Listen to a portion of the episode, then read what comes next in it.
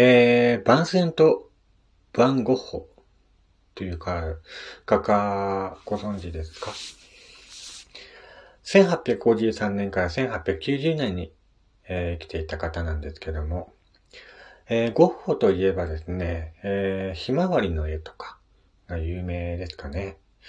えー、この間、じゃない、昨日かな？なんかニュースでやってましたけども、ゴッホの絵に、えー、ペンキをかけたね、えー、方が捕まっていたというニュースがありましたけども、まあ、詳しいことはわかんないんですけどもね、あのー、海外の美術館に飾られていたゴッホのひまわりの絵にペンキをかけて、えー、捕まった方もいましたけどもね。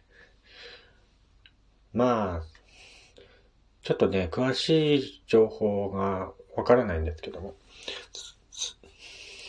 そういうニュースもやっていましたね。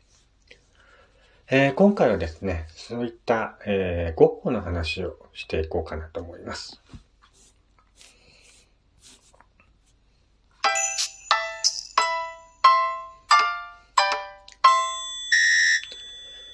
えー、こちらの番組は岩手でアナログイラストレーターをしております私がいると語るラジオ番組です。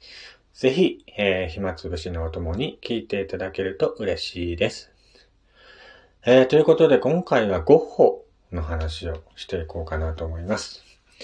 えー、前にラジオでレオナルド・ダ・ヴィンチの話をしましたけども、えー、ゴッホもまたね、素晴らしい画家としてえー、世界中の人に愛されている人なんですけども、えー、絵を描くにあたってね、やっぱりゴッホの絵っていうのは誰もが一度通る道だと思うんですよ。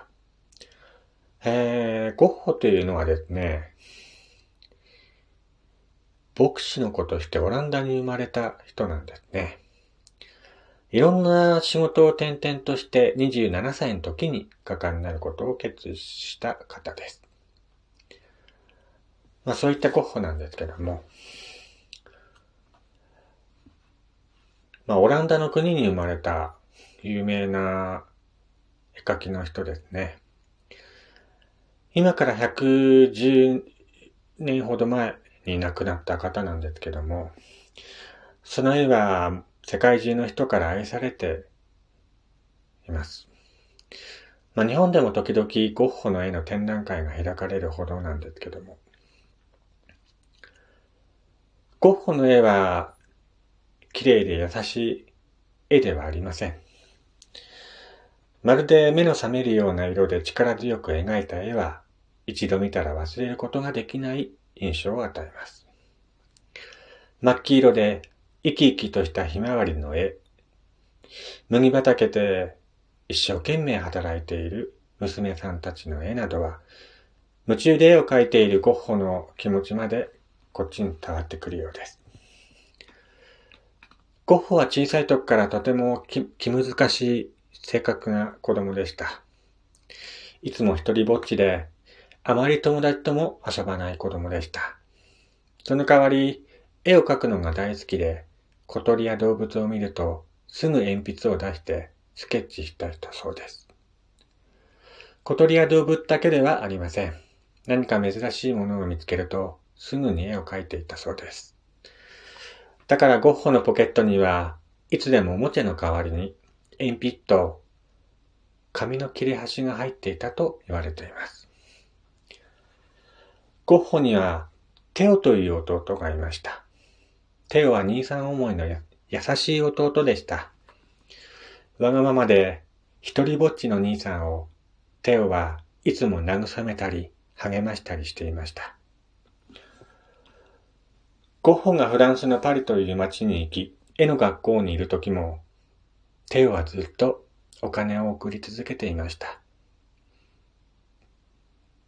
でもゴッホはひどい変わり者だったんです。少しでも気に入らないことがあると、どんなに偉い先生とも喧嘩してしまいました。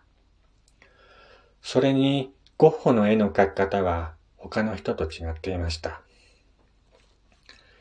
みんなで一緒に絵を描いていても、あっという間に絵を描き上げてしまいます。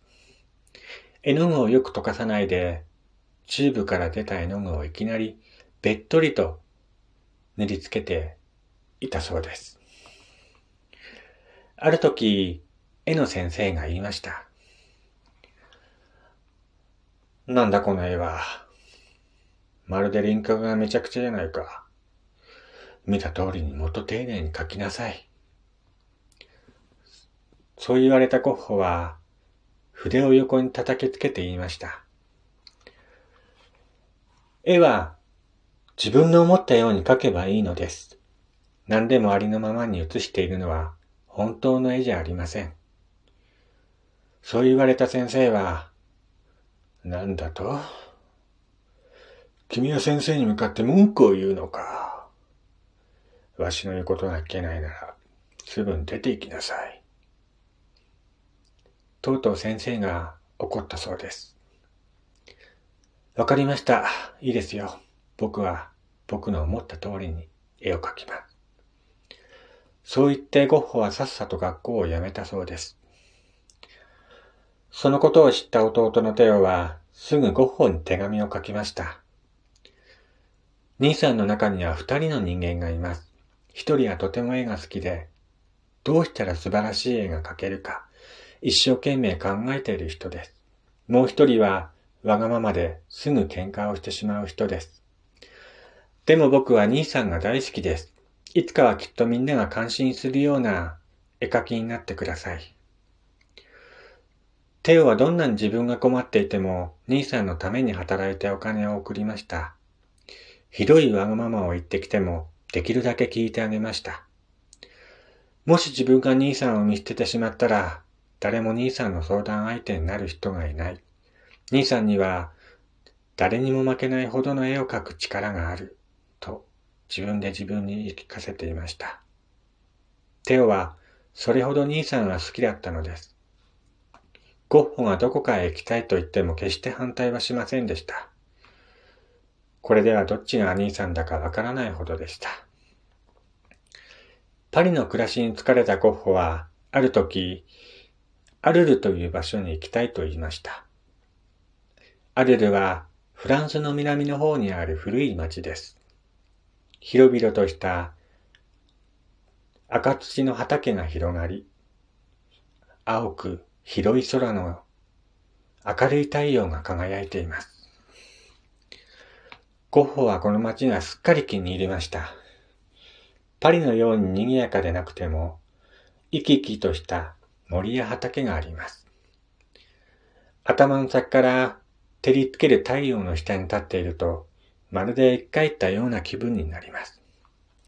ゴッホは、絵の道具を持って毎日畑へ出かけました。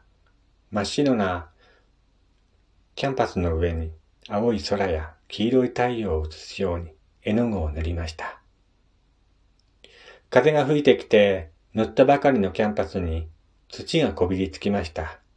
でもそんなことはちっとも気に入れません。ゴッホは風に飛ばされないようキャンパスを直接地面の上に置き、膝で押さえて描きました。何もかも忘れて絵を描いている時が一番幸せでした。こんな楽しい気分になるのは何ヶ月ぶりでしょうか。ゴッホは弟のテオに手紙を書きました。燃えるような太陽と光、僕の描きたい絵にぴったりです。これまでこんなにも素晴らしい太陽を見たことがありません。レモン色の黄色に濃い金色の黄色。何と言ったらよいのか、うまく言えないほどです。絵を描いているとお腹も空きません。幸せそうな兄さんの手紙を読んで弟の手はほっとしました。空や畑が相手なら喧嘩をする心配もありません。でも、ご飯も食べないで絵を描いていては体が弱ってしまいます。少しですけどお金を送ります。ご飯ぐらいはきちんと食べてください。テオは手紙と一緒にお金を送りました。ところがゴッホはそのお金でキャンパスや絵の具を買いました。どんどん絵ができるので、すぐ絵の具がなくなってしまうからです。ご飯なんか食べなくても絵さえ描いていればご機嫌なのです。今までの暮らしの中でこれほど夢中になって絵を描けた時はありませんでした。うるさい先生や文句を言う仲間もいません。自分の思うようにのびのびと絵が描けます。ゴッホはここでたくさん絵を描きました。その絵はどれも明るくて力強い色をしていました。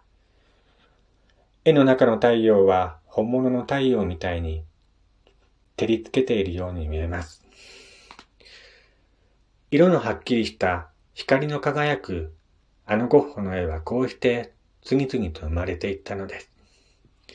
でもゴッホは37歳で死ぬまで幸せではありませんでした。体を壊したり、心の病気になったりして、何度も何度も弟の手をに迷惑をかけました。その代わりゴッホの描いた絵は少しも古く見えることはありませんでした。ゴッホの絵を見ていると太陽の光の中に入ったかのような気持ちになります。ゴッホは太陽のように燃え上がる激しい心を持った人でした。ゴッホの絵は本当に見ているとこっちまで熱い気持ちになるような不思議な絵だなと思って、僕も学生時代はよく見ていたんですけども。まあそれだけたくさんの人を利用しているゴッホの絵。えー、これからもね、えー、ゴッホの絵を見て、いろんな勉強をしていこうと思います。えー、今回の話が面白かったなという方はぜひ、ラジオトークのアプリからね、聞いていただいて、番組のフォロー、リアクションの方よろしくお願いいたします。それでは、また次回お会いしましょう。お相手は、やすさんでした。